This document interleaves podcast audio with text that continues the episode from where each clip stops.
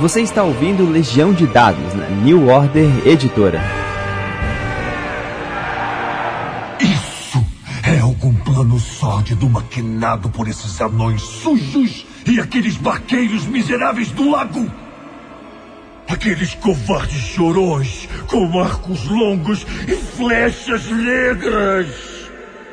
Talvez seja a hora de eu lhes fazer uma visita. Isso não é culpa deles! Espere! Não pode ir à cidade do lago! Saudações, mestres e jogadores! Meu nome é Pedro Borges de SAE, Legião de Dados. Seu intervalo da vida real para falar sobre RPG. Cara, fico muito feliz a cada temporada de poder ter esse convidado, porque todo mundo já está cansado de saber que é um dos caras que eu mais admiro dentro do hobby. E a gente já conversou com ele sobre o livro que ele escreveu para New Order, com dicas para o narrador. A gente já conversou sobre arte mágica. Mas hoje a gente está trazendo aqui o nosso convidado para falar sobre o Manifesto Royal Fantasy. Aquele que provavelmente é um dos pontos mais marcantes do trabalho desse nosso convidado aqui. Eu estou falando do grande Rafael Balbi. Tudo bom com você, cara? E aí, fala Pedro, beleza, cara? Pô, obrigado aí por me receber mais uma vez aqui. Dessa vez para falar uma coisa mais, mais autoral minha, né? Não que o livro, o livro de dicas não, não fosse autoral, mas esse aqui acaba que sintetiza muito do trabalho que eu vim desempenhando ao longo desse tempo todo aí no Café com Dungeon e tudo mais. Então, obrigado demais por me receber, cara. Poxa, um prazer. Para quem nunca ouviu falar, do que se trata o Manifesto Royal Fantasy? Cara, Manifesto Royal Fantasy é um manual de estilo. É uma coisa que, quando eu falo, muita gente fala, mas o que é isso, né? O que é um manual de estilo? Manual de estilo é um pouco de. é um manualzinho, é um, são algumas, algumas instruções coletadas, né? Que a gente reúne como se fosse um livro do mestre ou alguma coisa assim, só que acaba que ele segue um cerne, ele segue um, um jeito de jogar, né? Então o que, que eu fiz?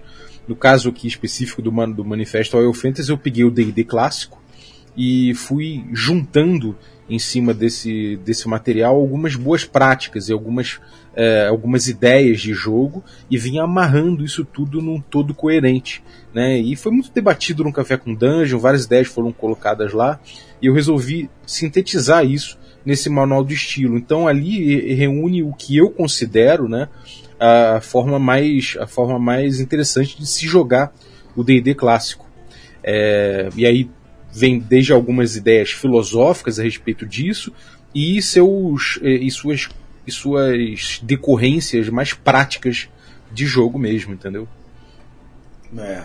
É, lá fora é, existem uma, uma, uma, tendência que eu acredito que poxa, você esteja seguindo também, que é muito interessante, né? na mesma linha do, do princípio apócrifa, do Quick Primer, que são é, propostas de apresentação sobre para falar sobre RPG, daquilo que o RPG deveria falar e nunca falou, né? Algumas coisas essenciais. Afinal, o que exatamente o mestre, ou pelo menos como ele deve seguir na, na, narrativa dele, como é que os jogadores vão se posicionar dentro daquela construção narrativa, né?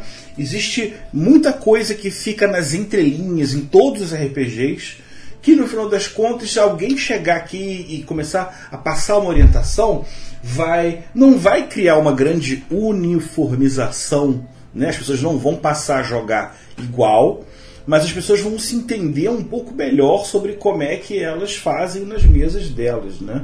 A influência veio por aí, você acha que tem alguma diferença? Não, cara, a influência é justamente essa, né? O, o, o, Manifesto Oil Fantasy ele é uma pesquisa que passa muito por pela pesquisa do Fint, né, do material do Fint, que é o Quick Primer for School Gaming, que eu considero um manual de estilo.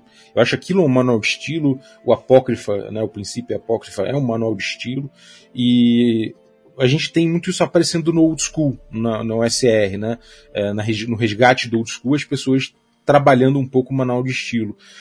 E a gente tem também, eventualmente, alguns textos assim que são bem construídos. Por exemplo, o Dungeon World tem um manualzinho dele, tem ali seu, seu manual que acaba sendo mais de esclarecimento de regras, mas tem bastante estilo ali. E no fundo, eu acho que RPG por si só é uma coisa complexa, né? eu não estou falando que é difícil, nem que as pessoas, pô, ah, nem tenta porque é muito difícil, não é isso mas é porque naturalmente é uma atividade muito complexa.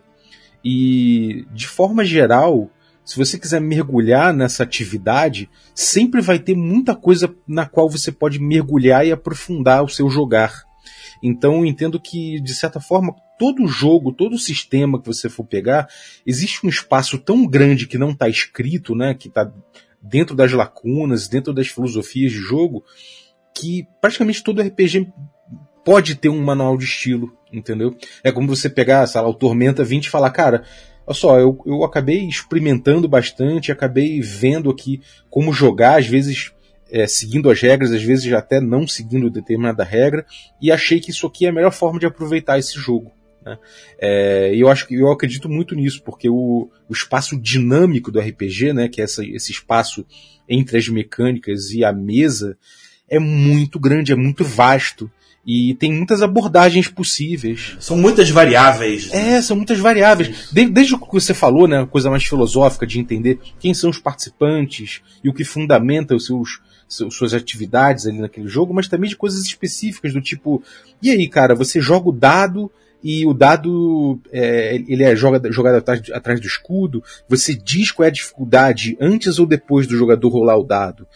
É, que tem que atingir. O resultado você conhece antes ou você conhece depois que o, resultado, que, que o, o dado rolou, né? Tipo, se você tirar 15 ou mais vai acontecer tal coisa. Ou você espera sair o resultado para dizer, bom, aconteceu tal coisa. Esse tipo de coisa são, parece besteira e parece minúcia. E muita gente vai falar, ah, mas eu faço da, do meu jeito. E é isso. O manual de estilo é, eu fiz do meu jeito e acabei resolvendo compartilhar esse jeito que eu encontrei porque eu acho que é bom o suficiente e, e, e e pude compartilhar, né? Ele foi criado junto com a comunidade, então acaba que como ele veio da comunidade, eu resolvi levar de volta para a comunidade de uma forma sintética, de uma forma escrita, bem fundamentada, entendeu? É. Tem um ponto importante dessa, dessa linha de pensamento que é, é muito comum o narrador falar sobre ele. Ah, o meu estilo é esse, tem essas características. Mas como o tema ele é muito complexo, de novo, muitas variáveis, você tem uma série de discussões que acabam sendo deixadas de lado e, por muito tempo ter sido deixadas de lado, criaram-se umas deviações ou inventaram umas máximas que não tem nada a ver, do tipo, o jogador tá ali para ser entretido. né? Ah, eu tô, né, mestre, é, entretenha-me, faz aí que eu só vou dizer como é que eu vou reagir. Então, é, parar para sentar e ficar realmente avaliando essas pontas dessas relações, no primeiro momento só discutindo, pensando, depois testando, aplicando, né? é, é, é, muito tempo já de, de desenvolvimento é, que o seu trabalho tem feito, como, assim como o trabalho de, de, de várias pessoas, mas eu acho que quando você tem a capacidade de dividir isso com o hobby a partir do podcast, você tem uma extensão muito maior, tem muito mais pessoas te ouvindo, tem muitas pessoas que estão mais replicando isso, e eu acho que essa é justamente uma das funções do podcast, né? Uhum. Dar esse reforço, não unificar, mas criar referências para o mercado. Né? É, e eu acho que tem uma coisa interessante aí que é assim, a gente sabe que em cada porão as pessoas jogam a sua maneira, né? Eu também. Isso. Mas a partir disso, quando você se presta a poder sintetizar suas ideias e organizar suas ideias e fazê-las seguirem um fio lógico, o que você propõe dentro, a partir disso, né? Normalmente é uma coisa que é diferente daquele seu jogar do seu porão. Né? Você está propondo alguma coisa que tem que fazer sentido para muita gente e que as pessoas podem comungar daquilo. Né? Você cria, de certa forma, uma egrégorazinha ali, né? de qual várias, vários porões vão compartilhar e vão dividir a sua maneira. Então, uma coisa interessante é que tem muita teoria, muita coisa que vem do café, com dungeon, né? Muita, muitas coisas que eu estudei durante esse período de café com dungeon.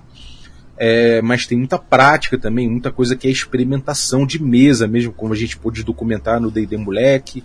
Tem muita coisa que foi experimentação em, em, mesas abertas, né, de campanha aberta com, sei lá, mais de 100 jogadores. A gente testou isso em Arcaia, a gente testou, a gente vem testando isso em, que é uma campanha que a gente fez é, eu, o Carlinhos Malvadeza, Diego Bacinello, uma galera grande, a gente, vários mestres inclusive, a gente pôde experimentar a gente pôde experimentar também esse estilo de jogo dentro de, de Birgotten, que é o que eu venho trabalhando atualmente, e vários outros é, projetos né, que a gente pôde fazer testes.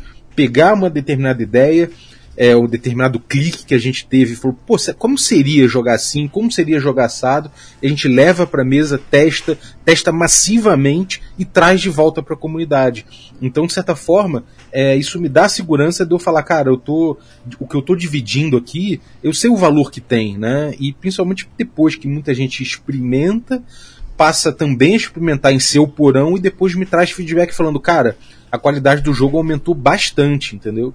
E, e isso não é uma coisa isolada, isso acontece de forma consistente o suficiente para eu falar, cara, vou escrever a respeito. Entendeu? É. Isso é maravilhoso porque você pode.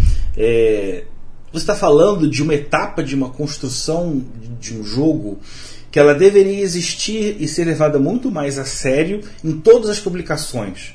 Mas, dito de quem já, já escreveu alguns jogos, você tem prazos, você tem todo um trabalho evolutivo. Às vezes é um trabalho de equipe, às vezes é um trabalho individual. Mas uh, fazer esse teste massivo e, repetir, ele, ele geralmente acaba atrapalhando quem tem uma agenda de fazer um financiamento, de fazer alguma outra coisa. Então, uh, essa experimentação que, de novo, era praticamente obrigatória, ela acaba sendo muito deixada de lado, minimizada. Então, no final das contas, é engraçado porque o Royal Fantasy ele é um manifesto, mas eu aposto com sem a menor sombra de dúvida de que ele é mais testado do que 99% dos RPGs já escritos aqui e lá fora. É, existe uma coisa dentro disso que é um pouco um resgate, né? Que é, tipo, a gente pode dizer que, que o Oil Fantasy ele deriva do Old School, ele deriva da OCR, deriva do Primer, deriva do Apócrifa e tudo mais. É, eu acho que é uma, uma parte interessante que é a gente faz um resgate do RPG de uma época em que ele era mais artesanal, né? Isso sem dúvida. E esse artesanato né, do RPG, essa parte que varia de mesa para mesa, que varia de grupo para grupo, né? Se você tem um grupo de cinco pessoas e muda uma dessas pessoas, o diálogo já muda e o RPG daquela mesa também vai mudar. Então, de certa forma, o RPG ele tem essa natureza artesanal e essa coisa do produto acaba levando o RPG para certos caminhos que não são necessariamente piores, mas são caminhos diferentes. E certamente o Oil Fantasy ele bebe um pouco mais dessa natureza artesanal do RPG, que muitas vezes é esquecida nessa, nessa esteira da produção, como você falou.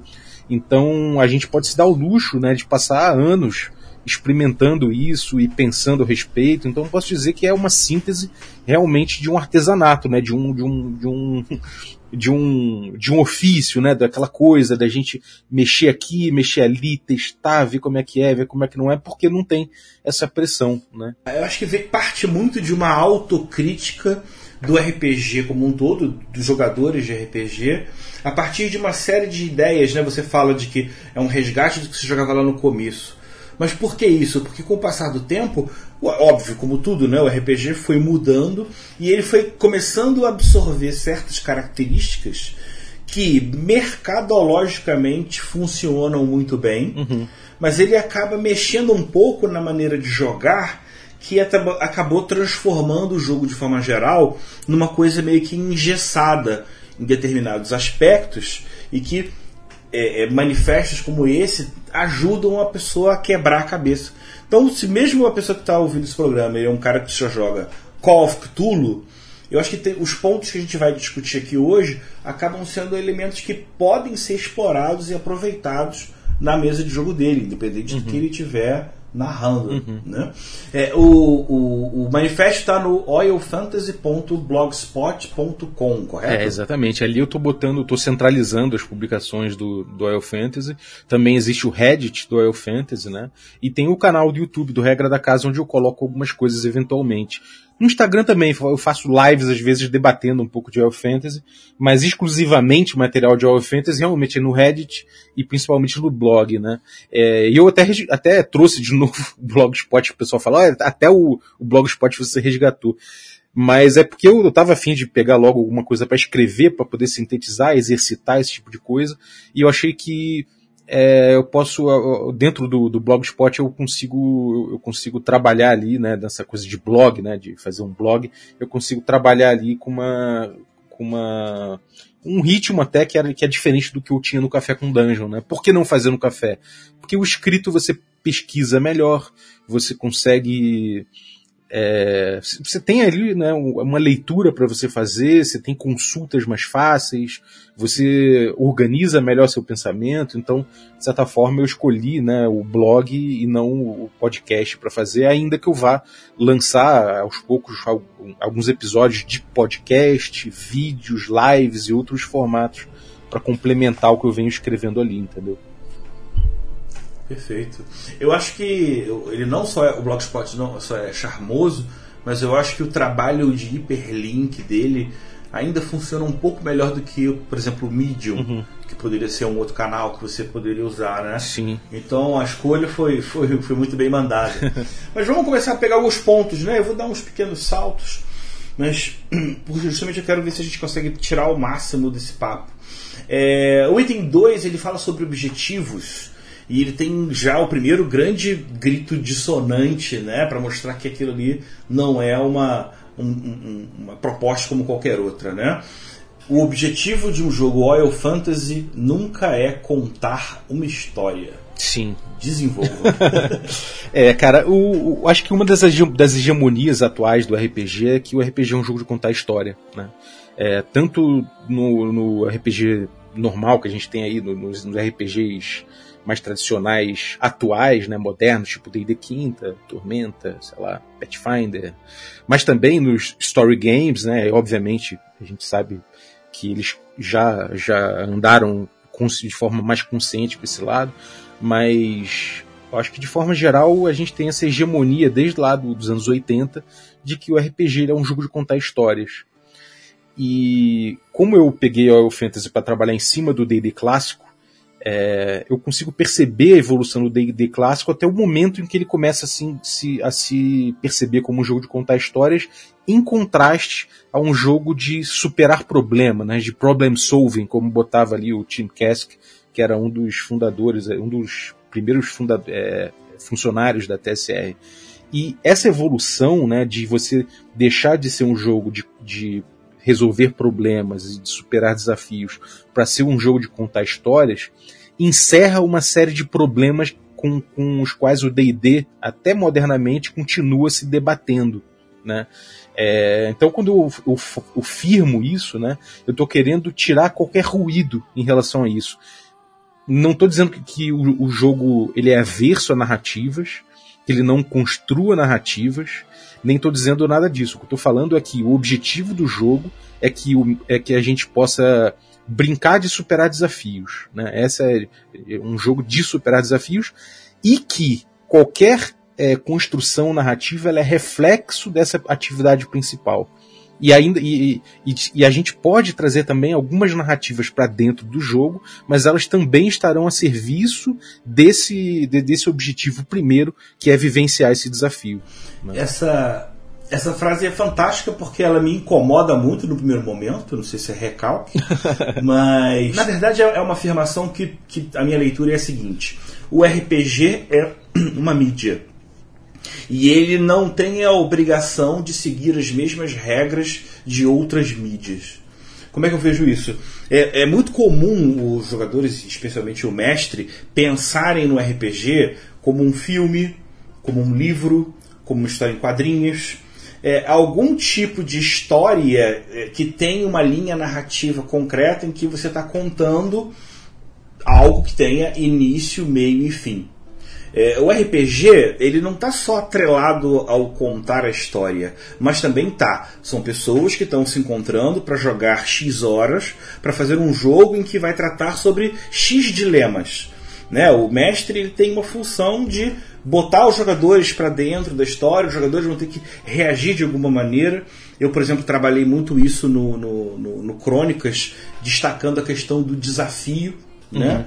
Talvez pro, pro, pro, pro Reinos do Norte eu, eu escrevesse assim: é um jogo de contar história, de, um jogo de, sobre, de contar histórias sobre enfrentamento de desafios. Uhum que é uma forma um pouco diferente de dizer o mesmo que você está colocando, né? A gente, em função de estar preso a essa história, de ter essa linha, de ter que copiar essas mídias com início, meio e fim, é muito comum o mestre acabar ficando preso em, em, em trechos como introdução, epílogo, né? E às vezes ele acaba perdendo um pouco a noção do tempo do que está acontecendo ali e já passou mais de uma hora de jogo e ele só falou até aquele momento, justamente para eles poderem colocar os jogadores naquele desafio que ele pensou originalmente. Uhum. Vamos ser mais básico? Corta a frescura que tinha antes e pensa desde o começo que a história vai começar com a apresentação do desafio. Uhum. Todo o resto é gordura, né? Você entende igual, parecido? É, eu é? entendo por aí sim, cara. O, o, que eu acredito em relação a, a isso é que, assim, eu, eu, eu não quero aqui falar mal dos RPGs que querem contar história, porque eu acho que eles têm que só encontrar as suas formas de fazer isso, né? É, mas o D&D clássico, ele não te dá, em primeiro lugar, ferramentas para se contar uma história. Né? Eu acho que o D&D até hoje mesmo ele se debate com isso. Ele não te dá ferramentas para construir essa história para você conscientemente chegar numa. O que, que, é narrativa, né? Quando a gente fala narrativa, de forma geral, botando de uma forma sim, simples, né? É, a gente está falando que é você pegar alguns fatos, né? Que sejam ficcionais ou não, e você interligá-los eles uns nos outros, dando sentido a eles. E esse dar sentido é uma intencionalidade, né? É você contar a história. Né? Então, esse sentido que você dá, se você faz isso durante o jogo, espera-se que esse dar sentido, né, você tenha ferramentas para que você faça isso, para que você construa esse fio. E de certa forma o D&D clássico não te dá isso, né? Então você vê logo de cara no Beckme, por exemplo, o Mentzer, se preocupando com o fato de que você pode ter um personagem ali que, pô, ele já está vibrando nessa, nessa, nessa aura de protagonista, né? E o protagonista é, um, é uma, uma ele é uma, um pensamento né que é de, é típico de história. Se a gente tem uma história a gente tem um protagonista. E aí o protagonista ele não pode morrer de cara. Então ele fala cara se você tirou oito no dado ali como mestre e o, e o, o jogador vai perder o personagem muda o resultado fala que foi cinco fala que foi quatro né? Ele já começa a trazer é, um, algumas alguma ele começa a querer trazer ferramentas ou métodos né, para que o mestre consiga garantir uma história. E aí você já começa a ter uma aquela carga né, de responsabilidade aumentando pro, pro mestre. Não só agora ele é o cara que normalmente vai é, trazer o jogo pra galera, né, de, de, forma mais social, mas agora ele é um cara também que ele tá, de, ele tá controlando aquela história de certa forma e agora ele tem o poder, inclusive, de mudar os dados, né, o resultado dos dados para que essa história seja contada a contento. Mas, e, mas nem se fala muito o que é uma boa história pro D&D ou como se conta uma boa história com essas ferramentas. Você não tem isso. Então, e assim, eu vou até um pouco mais longe, né? Eu, eu, eu, pesquisando um pouco, eu fiz umas adaptações, como sempre fiz no café, né? Eu pego alguma coisa que eu vejo e trago um pouco esse conhecimento adaptando para o RPG. E eu vejo que quando a gente é, quando a gente estuda um pouco do Salada Forge ou estuda o, o SR, você vai ver muita gente falando em diegese, né? Em, ah, aquela realidade diegética e aquela diegese e se referem a isso, aquele mundo é, criado dentro do RPG que, se a gente olhar a origem disso, é justamente ali no, no, na Grécia antiga a galera trocando uma ideia sobre narrativa, né? Sobre narrativa. E a diegese, ela é uma, é, é, é uma narrativa que compreende, é um, é, uma, é um mundo específico ali, né? Aquele mundo ficcional, que compreende noções de narrativa. Né? Essas noções de que você tem ali é, essas, esses elementos formais da narrativa, de como se con constrói uma boa narrativa, como se conta uma boa história, e a, até hoje a gente tem essa disciplina sendo desenvolvida. E eu percebo que existia ali um termo é, é anexo que era a mimese, que, que, que também o, no, no, sentido aristotélico, no caso que eu acabei pegando emprestado, que é uma realidade simulada, é uma imitação da realidade, ainda que ela possa ter diferenças ficcionais, como existir dragões, etc. E um dos seus atributos é a verossimilhança. E eu, eu percebo que o D&D ele não traz ferramentas diegéticas, por outro lado ele traz muitas ferramentas de verossimilhança para essa realidade mimética. E só nisso aí a gente já começa a perceber que essa, essa, essa hegemonia do, do RPG como contar história não faz tanto sentido quanto uma, um mundo simulado que o D&D trazia, né? O naturalismo gaxiano, a ficha dos monstros trazendo a ecologia dos monstros, como é que eles funcionavam, e o Goblin que ele fica mais covarde quando ele não está na presença do seu rei, e esse tipo de coisa eles constroem uma verossimilhança em cima da qual a gente começa a trabalhar, sem essa pressão de que a gente vai contar uma história. O que a gente faz é que a gente joga desafios dentro de uma realidade simulada, mimética, isso vai gerando fatos ficcionais, e a gente, quando termina o jogo, ou até durante o jogo, mas em alguns momentos, a gente olha para trás, percebe esses fatos, e aí a gente dá o sentido que a gente quer. E podem ser vários, né? Eu acho que uma coisa que acontece no fim do, do RPG old school é que você olha para trás e cada um pode dar sua interpretação daqueles fatos. Diferente de um story game como Fiasco, que é um jogo feito para contar histórias e te traz ferramentas para que você gamifique essa experiência de contar histórias e no final de uma rodada de Fiasco, né, de um jogo de Fiasco, você termina com uma única narrativa construída ali por todos em conjunto. Diferente do, do RPG Old School, em que você, no, quando termina o jogo, você pode olhar para trás e cada um cria a sua, né? Dar a sua a interpretação a respeito da diegese é interessante porque é, para ajudar a entender, né? A, a diegese trata sobre aquilo que está sendo discutido dentro do universo. Eu antes já tinha ouvido muito falar em diegese quando, é, por exemplo, você está vendo um filme e aí a música está tocando diegeticamente. Isso quer dizer o quê? Que a música está tocando dentro daquele universo da história. Os personagens estão ouvindo aquela música. Sacou? Uhum. E o, o, o, o Vampire, ele tem muito essa característica. Por quê? Porque como ele quer já definir o mundo, às vezes até na frente do sistema, você tem muitos elementos de discussão que são é, tópicos que talvez personagens daquele universo troquem e conversem sobre aquilo com bastante fluidez. Uhum. Em contraposição ao Dungeons and Dragons, que quando surgiu, mesmo lá na raiz, ele pretendia ser um jogo de múltiplos mundos, né? Uhum. O Gygax tinha o, o Castelo Greyhawk, o, o, o Dave tinha o Blackmoor. Então, a, essa própria discussão sobre esse olhar era diferente um pouco por isso. A mimese ela fala sobre elementos em que nós, do lado de fora, estamos falando sobre o que tem dentro daquele mundo. Acaba sendo comum que você acaba trazendo essas discussões para dentro do mundo, até para uma forma dos, dos, personagens conversarem a respeito, porque os cenários só vieram a ser apresentados com mais detalhamento depois, né, lá, mais pelo AD&D mesmo, uhum. né? Então essa, essa discussão do que é discutido dentro com o que é discutido fora, é, só esse tema por si só já poderia gravar um episódio inteiro sobre isso.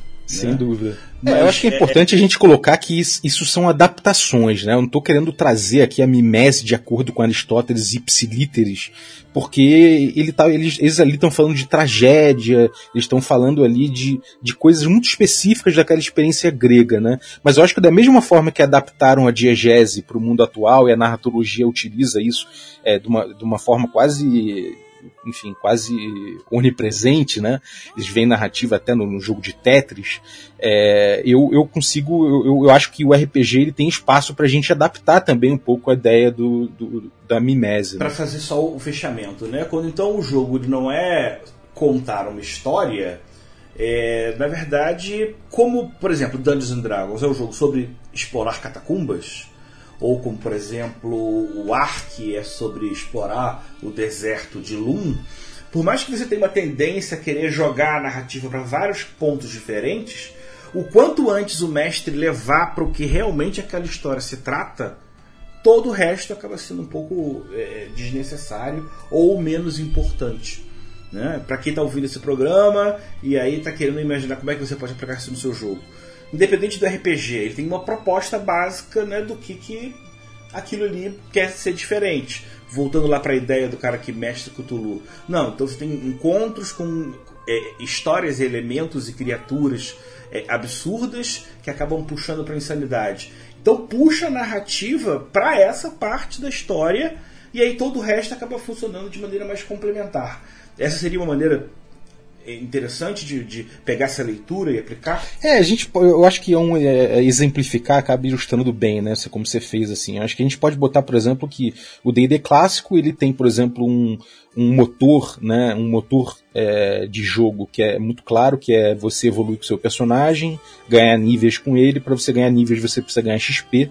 E a primeira, a, a forma principal de você ganhar XP é você coletando tesouro, né? Você coletar tesouro, você pode ganhar também XP matando monstro ou vencendo os monstros, mas acaba sendo muito mais arriscado do que você tentar, enfim, de formas mais seguras, tentar conseguir o tesouro. Então, acaba que você foca nisso.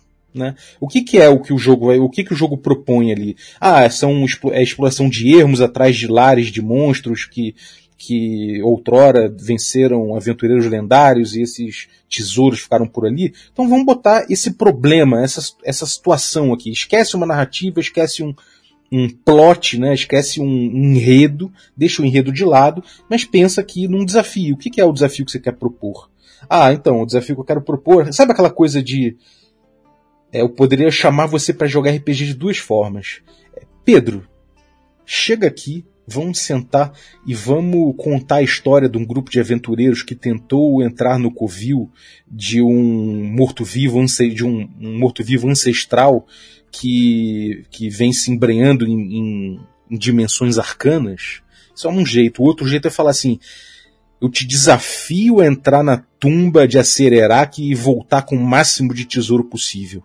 E eu acho que passa mais por esse lado, de você, cara, desbrave os ermos de Birgotten, que é onde estão sepultados os titãs depois de uma luta com os deuses. Que segredos e tesouros eles guardam? Desbrave!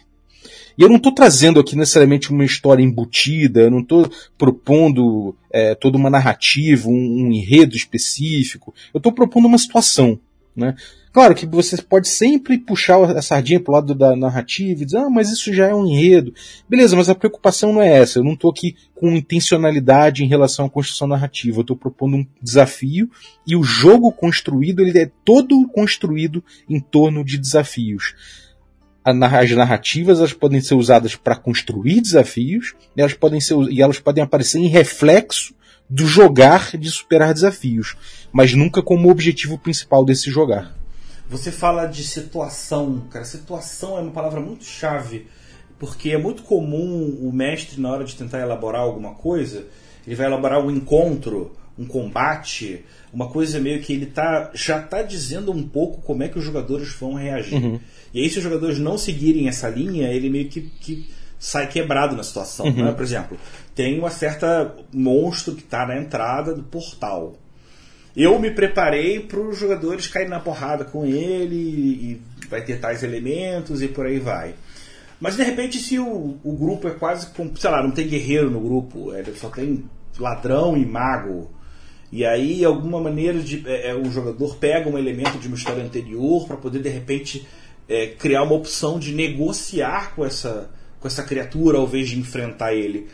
Pelo simples fato de que no seu preparativo mental o mestre pensou que deveria haver um combate, ele até vai ter uma tendência, não, não é isso, está errado, não deveria ser assim. Quando é, justamente você tem que dar dois passos para trás e você vai, na verdade, estabelecer a situação. Uhum. Né? Senão você, sem querer, acaba guiando um pouco um pouco demais essa linha. Isso que falou foi você, não, não fui eu não. e nem por agora, de, de, de outros cafés com dungeon. É, mas vamos, vamos seguir a linha, um ponto que, que, é importante, a gente não pode deixar de falar, que são os papéis dos participantes. Uhum. Eu acho que uma diferença bastante grave nesse sentido é que a função do narrador e do jogador desde os anos 90 ele arrumou uma. Parece que alguém definiu uma coisa na Wikipedia do que, que era, e as pessoas só pararam para ler e, repetir só com o, o, o Old School Renaissance que você meio que rediscutiu isso. Na verdade é Forge lá atrás. Né? Uhum. Né?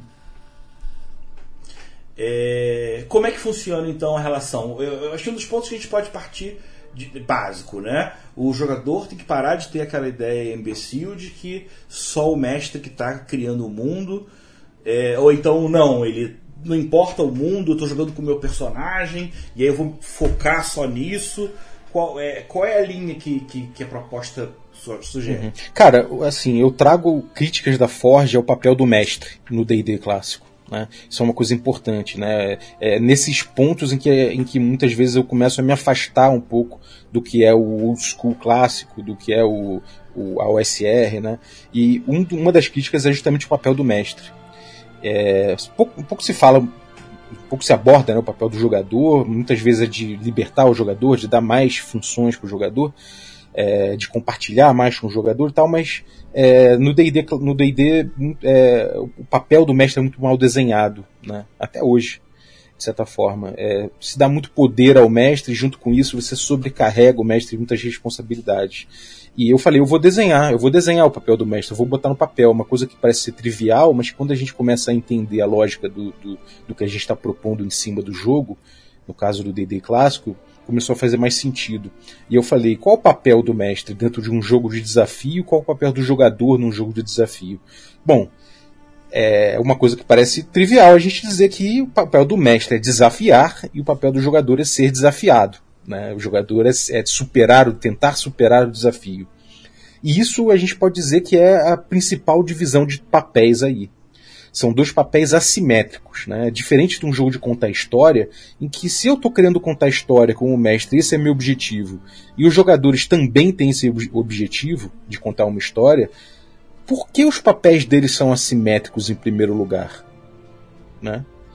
É uma coisa a se perguntar. É, e eu trouxe essa pergunta para cá e eu falei: não, os papéis deles são assimétricos porque as funções deles são assimétricas. O jogo não é de contar histórias, o jogo é um jogo de desafio. Logo, temos alguém para desafiar e outras pessoas que serão desafiadas. E explorar os espaços, né, entre é, os, os, espaços dessa simetria entre um papel e outro é muito interessante. Né? Você pode criar, é, o mestre ele começa a se espe especializar na sua atividade de criar um bom desafio e a gente vai ver mais para frente no manifesto que, é, é, que a gente consegue abordar técnicas dele fazer isso dentro da sua especialidade, dentro das, dessa assimetria. Né? E os jogadores eles têm seus papéis também definidos como os que serão desafiados. E para isso a gente começa a entender como é que funcionam é, como é que funciona esse jogo, né? como essa proposta lúdica.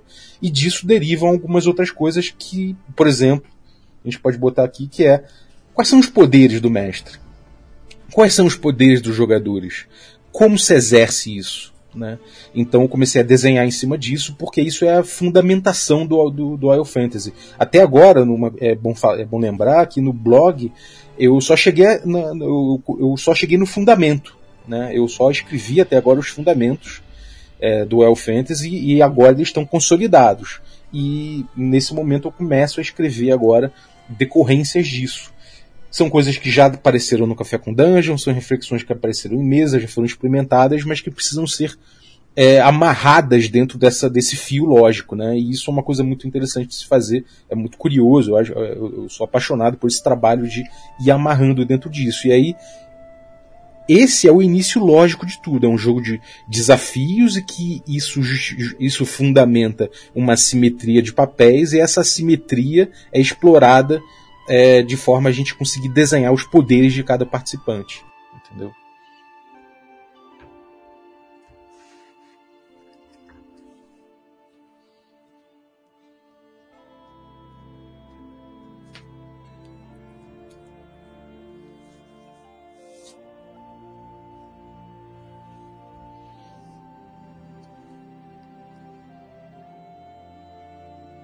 Sim, sim, cara. É, o, o, mestre ele tem, é, assim, o que a gente começa a fazer, é que a gente começa a delimitar os papéis, os, as funções, né, e os poderes. E, que, e quais são os poderes do mestre? Será que ele é mais poderoso que os jogadores? Eu, eu não acredito exatamente nisso, né? Eu acho que no D&D clássico ele é mais poderoso, mas dentro do Final Fantasy a gente retrabalha isso. E, qual, e como eu retrabalho isso, né? Eu digo que no contexto da, da proposição do desafio, o mestre é quem controla o mundo ficcional, né? E aí tô falando do cenário, tô falando desse tipo de coisa, e os NPCs. E os jogadores controlam seus personagens. Né? Então isso aí é, parece uma coisa boba de se falar, mas não tem aquela do mestre chegar e falar como o seu personagem está se sentindo se isso não for uma questão mecânica que, sei lá, um charm person, né, encantar pessoas, alguma coisa que levou o personagem a se sentir dessa forma. Mas também delimita o papel do mestre, né? Por quê? Porque o mestre é o cara que vai controlar o, o mundo e vai controlar o, os NPCs. Mas quando? Quando ele estiver no exercício da construção do desafio, da, da, da, da construção e da, e da e da, da execução desse desafio, né? Quando ele não tiver nisso, esse, esse poder dele não se justifica. Então a instrução do jogo é que esse poder se dilua. E aí tanto o mestre quanto os jogadores eles estão horizontais na proposição do que, que do, do, que está acontecendo. Né? E aí quando o mestre não tem um desafio à mão, é, o jogo começa a se abrir e novos fatos ficcionais começam a ser jogados na mesa por todos os lados, tanto os jogadores quanto mestres, num diálogo criativo. São modos, então, né? É, só para entender. Existe um momento em que o jogo ele é assimétrico e a gente não está aqui para ficar inventando uma historinha, eu estou apresentando um desafio, foco nisso, mas em uma outra parte da história o mestre pode. Não, vamos, vamos igualar aqui. O que, que você. O que, que tem na cidade? Então, quais são os guardas que vocês encontraram? Você acaba trazendo os jogadores para essa condição, mas sabendo claramente que existe um modo simétrico e o um modo assimétrico para poder trabalhar. É, exatamente. É, um exemplo que eu posso é. dar, né, justamente quando foi quando eu explorei isso, é, quando comecei a explorar isso na prática, foi no D&D Moleque, que é o nosso jogo gravado ali, né, tá no regra da casa, em que os jogadores estavam invadindo uma dungeon, que é a tal da Lost City, que é uma dungeon clássica, e lá pelas tantas, a gente tinha três dias de gravação, no meio o grupo falou, não, mas a gente vai sair da dungeon e vai tentar encontrar uma cidade para gastar o dinheiro que a gente já tem para se equipar melhor. E eu não tinha nada preparado. E, e, eu olhei na mesa e falei, cara, eu não tenho nada, eu não tenho elementos para continuar propondo um desafio para o grupo. O que, que eu faço nessa situação? Eu compartilho o controle, o, o controle criativo. Né? Eu compartilho o controle criativo em relação ao mundo, em relação aos NPCs, né, e, e, e, permito que isso seja uma coisa muito mais horizontalizada, né? Então, nesse ponto aí, o, o meu papel como mestre ele cessa. Então, o que a gente faz? A gente começa a dialogar. Os jogadores querem ir para a cidade. Bom, vocês estão no meio de um deserto, que é onde fica essa dungeon. É, como é que é o trajeto até lá? Pô, de repente você pode puxar alguma coisa, tentar é, ajudar os jogadores a, a contarem né, o que está acontecendo. Então você fala, pô, na travessia do deserto, contem, contem uma coisa aí que foi ruim de acontecer, né? Ah, agora conta uma coisa boa. Ou de repente, se você sentir que os jogadores mesmo estão propondo um monte de coisa, não tem importância nenhuma, porque é, o que eles estão propondo você vai vendo aquilo sendo jogado na mesa como novos fatos na ficção, e você vai pegando aquilo e amarrando até que você tenha elementos suficientes para produzir um novo desafio, e aí você puxa novamente o controle né, em relação ao, mon, ao mundo e em relação aos NPCs, e aí você começa a tracionar o jogo novamente em cima do seu do, do, em cima do desafio. Então a gente pode dizer com tranquilidade que são duas posturas diferentes do mestre e também porque não duas posturas diferentes por parte dos é, jogadores. É a né? definição né? da dinâmica que está sendo apresentada ali, né? Ela, ela tem esses dois modos e que com, com clareza eles são bem apresentados. Você pode ainda assim criar alguma história, mas sabendo que na hora que chegou a, a, apresentação do desafio, esquece todo o resto que seja enrolação que não seja importante para esse, esse enfrentamento. Né? Você tem uma, uma, uma, uma afirmação que, que é, também é, pode parecer simples no primeiro momento, mas que é, é muito importante, né? Que é o bom desafio propõe um problema que pode ser solucionado. É legal isso, porque o, o, o, muitas das vezes o mestre meio que não dá, não tem ideia, é, ou joga numa tabela, ou não pensa direito, e aí acaba criando uma situação de. Às vezes é um knowing cenário, às vezes é uma coisa que do tipo, sei lá, o inimigo é poderoso demais, então é óbvio que os jogadores vão acabar sendo feitos prisioneiros e que essa tendência toda do, do, do, a partir de uma definição fraca ou mal desenvolvida do desafio acaba criando uma situação de, de, de impotência por parte dos jogadores. Uhum. Né? Quando você fala do, do pode ser solucionado, ele não só sai pela ideia de que tem que ser de alguma maneira tem que ser possível vencer como aí eu já vou acrescentando mais coisas de material que você já apresenta lá na frente, né? É, não se deve pensar numa forma única de resolver a solução. Uhum. Que de novo puxa a proposta lá atrás de apresentar uma situação e não uma coisa específica. Né? Uhum. Quando você pensa numa coisa mais bruta e aberta, né? logo não só vai ter uma maneira de resolver, mas tenta pensar que não é só uma, porque também leva a um outro erro do mestre, de alguns mestres, é ah, a solução para resolver o desafio é fazer isso. Se eles não fizerem isso, a história não vai andar. Quantas vezes não passou por isso? Sim, sim. É, cara, esse, esse, esse momento em que o manifesto começa a refletir sobre o que é um bom desafio, né? Por quê? Porque se eu falo que o mestre ele, ele, ele abdica de seus poderes, né? a postura dele é de que ele não tem mais acesso aos poderes de controle do mundo e dos NPCs, uma vez que ele não tem um desafio em mãos, é, eu preciso definir o que é o, o, esse desafio. Porque se eu não definir, basta o mestre falar que esse desafio está sempre acontecendo, então ele vai ter sempre a possibilidade de exercer esses poderes de uma forma tirânica. O que eu faço é que eu construo, né, a partir da definição de o que, que é o bom desafio para o Royal Fantasy, eu construo o espaço onde o mestre vai poder atuar com tranquilidade, sabendo que ele não está sendo tirânico né? sabendo que ali é o espaço onde ele vai exercer a arbitrariedade dele com tranquilidade e que ele vai poder fazer o seu pior para que os jogadores possam fazer o seu melhor para superá-lo. Entendeu? E isso é um, é um, ponto muito crítico que eu vejo de forma geral em RPG, que é o mestre falar, pô, peguei leve, não peguei, peguei pesado aqui, será que eu devia ter pegado pego pesado, a mão peluda, não sei o que. Cara, dentro desse espaço que a gente delimita do bom desafio, é importante que você faça o seu pior. É importante que você pegue pesado o máximo possível, né?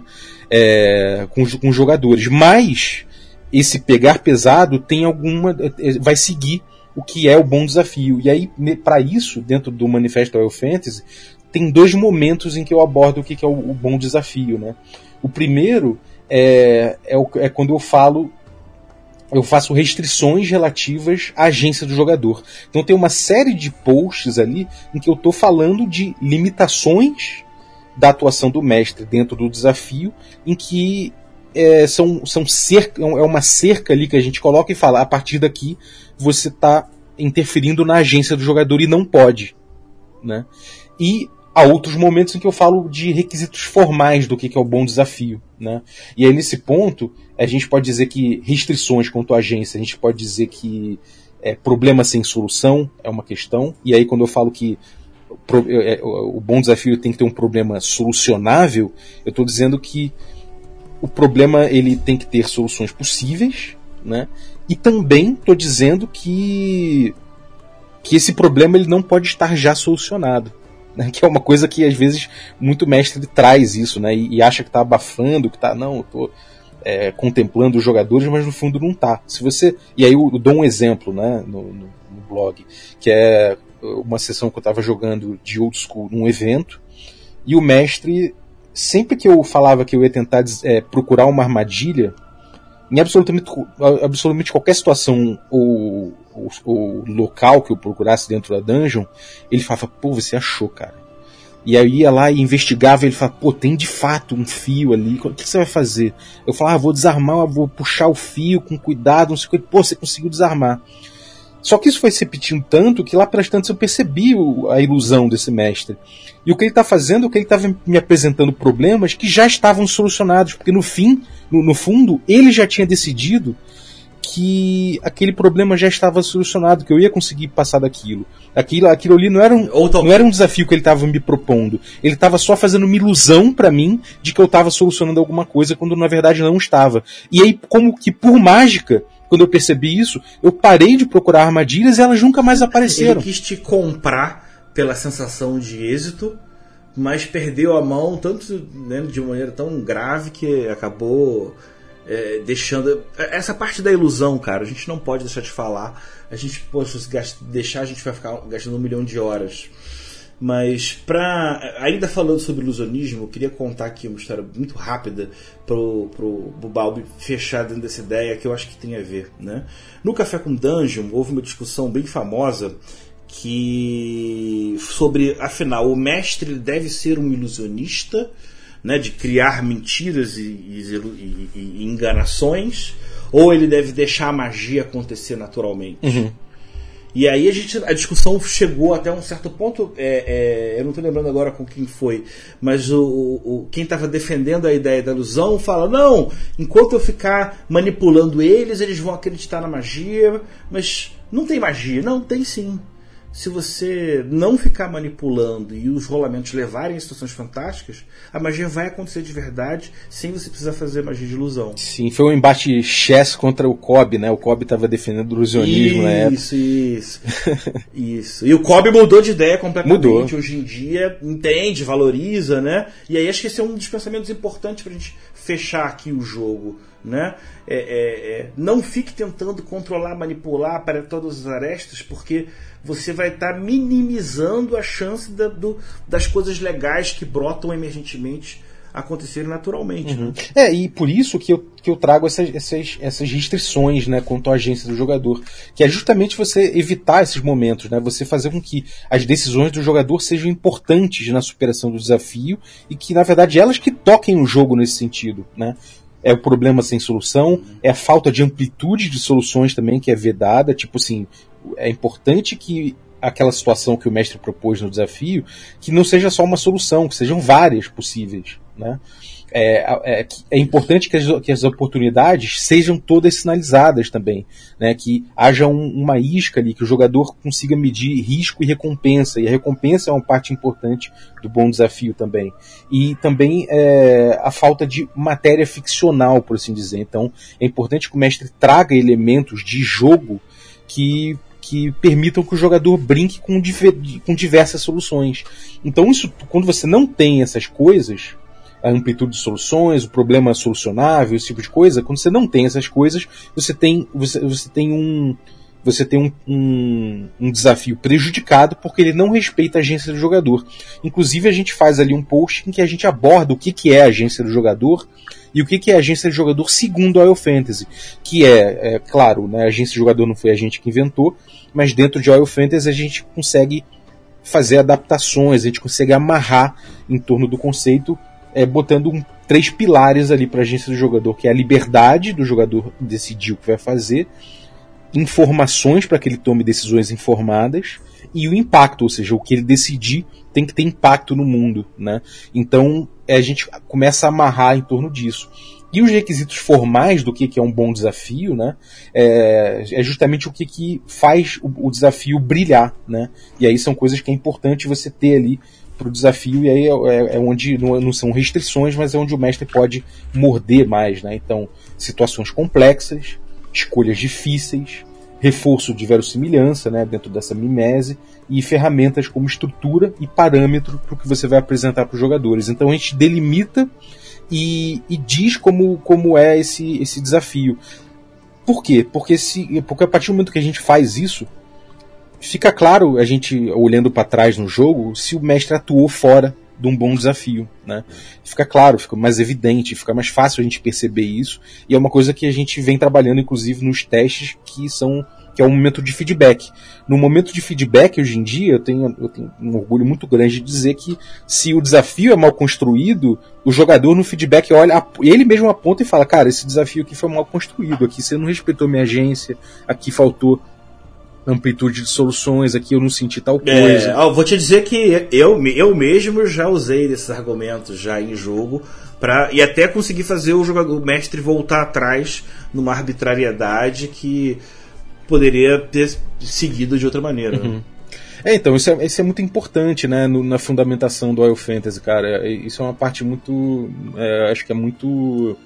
É muito central, né? E a partir disso tudo, desse desenho que a gente faz, que é desenhar o, o, sobre o que, que é o jogo, o papel dos participantes e, e, o que, que é o desafio, né, com, tanto com suas restrições e seus requisitos formais, a gente acaba, de certa forma, conseguindo criar a, a base né, desse jogar que a gente está propondo em cima do D&D clássico, que de certa forma emancipa o mestre, porque liberta ele para ser para ser para fazer o seu pior, né, para ele exercer sua arbitrariedade e desafiar na, na, melhor forma possível os jogadores, sem ter sem ser esse cara que tem que diverti-los, sem ser o cara que tem que controlar uma história, mas sendo o cara que vai focar em desafios, se especializar na sua atividade dentro dessa assimetria de funções e liberta os jogadores também para fazerem seu melhor para superar o mestre, sabendo que eles não vão ser tolhidos né, é, dentro da sua, da, da, sua agência. Então, é, eles, e quando isso acontece, você percebe dentro do Wild Fantasy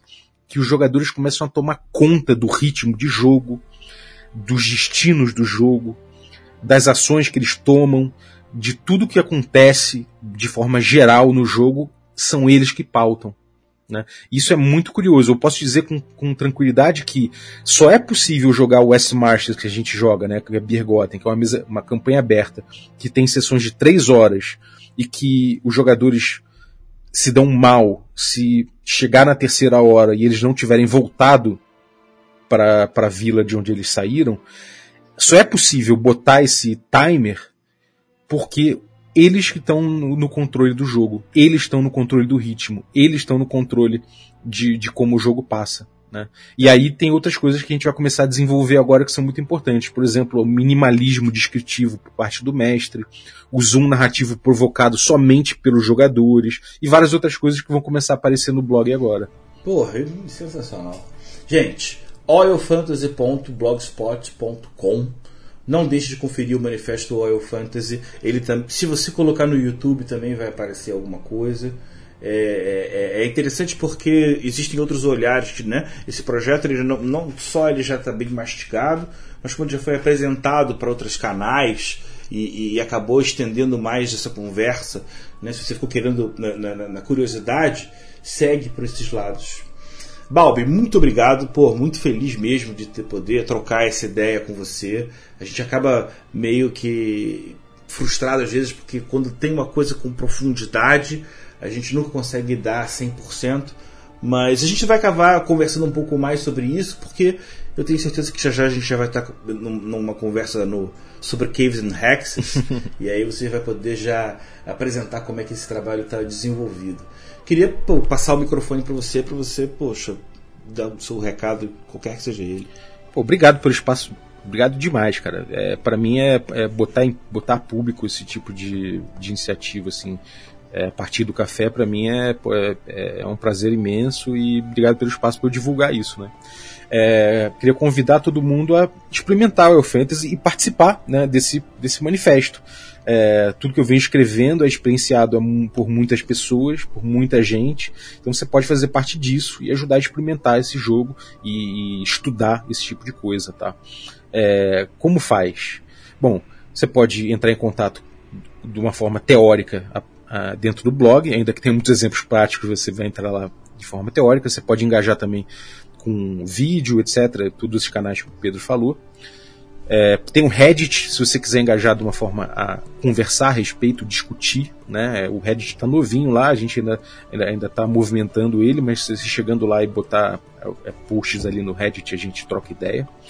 É, Fora isso, né, você pode buscar. A gente tem alguns, alguns, algumas campanhas né, atualmente rolando com com D&D clássico, né, que a gente experimenta o Fantasy. A, a, primeira que eu vou divulgar aqui é Birgotten, que é um jogo de hexcrawl com um mundo um, é, um mundo é, persistente, né, quase um esses mundos abertos de videogame, só que é um mundo persistente dentro do RPG é, vários grupos entram lá e jogam, então se você tiver um time, você pode chegar com teu time fechado já. Se você não tem time, pode chegar no grupo que a gente é, arruma time, né? As pessoas estão se organizando lá. E é um hexcrawl, é um jogo de exploração de ermos pesado, né, em relação a isso. E que tem muitos grupos vivenciando esse, esse ambiente, tá? A gente está chegando em Tier 2 agora, então a gente está chegando ali no, no Tier médio de jogo, com personagens chegando no nível 5. É, tem também uma outra campanha que é Room 87, que é baseada no, no Forgotten Realms na caixa de 87, né? E que é o, o, o Eduardo que está tocando, é um cara que joga Bergotten também, e ele, ele bota essa mesa aí também que é parecido, só que é mais voltado para Dungeon Crawl ali, dentro da, da, da dungeon ali, né? Na, na, da Mega Dungeon de, de, de, de Waterdeep. Então pode chegar e jogar com ele também, né? É, vou, vou, vou, deixar os links aí com, com o Pedro para deixar linkado. São links para você entrar no Telegram e engajar com essas, com essas comunidades aí. É, são experimentos muito interessantes e que contribuem bastante com a El Fantasy, porque é de onde a gente está tirando essas experiências para compartilhar no blog.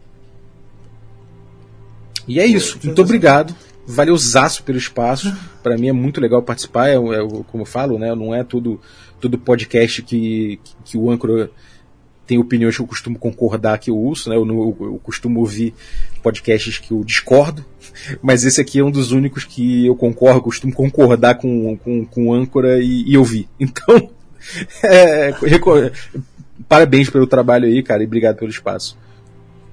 Poxa, muito obrigado, me sinto honrado. Isso aí, Balbi. Manda um abraço pra galera que eu falo logo na sequência. Galera, um abraço. É, acompanha o, o manifesto. E se você é hater, fica longe. Muito bom. Tchau, tchau. Fora hater. Um abraço. Você ouviu Legião de Dados na New Order Editora. Esse programa foi gravado e editado por Barcelos Taverneiro, diretamente da Taverna do Arcano.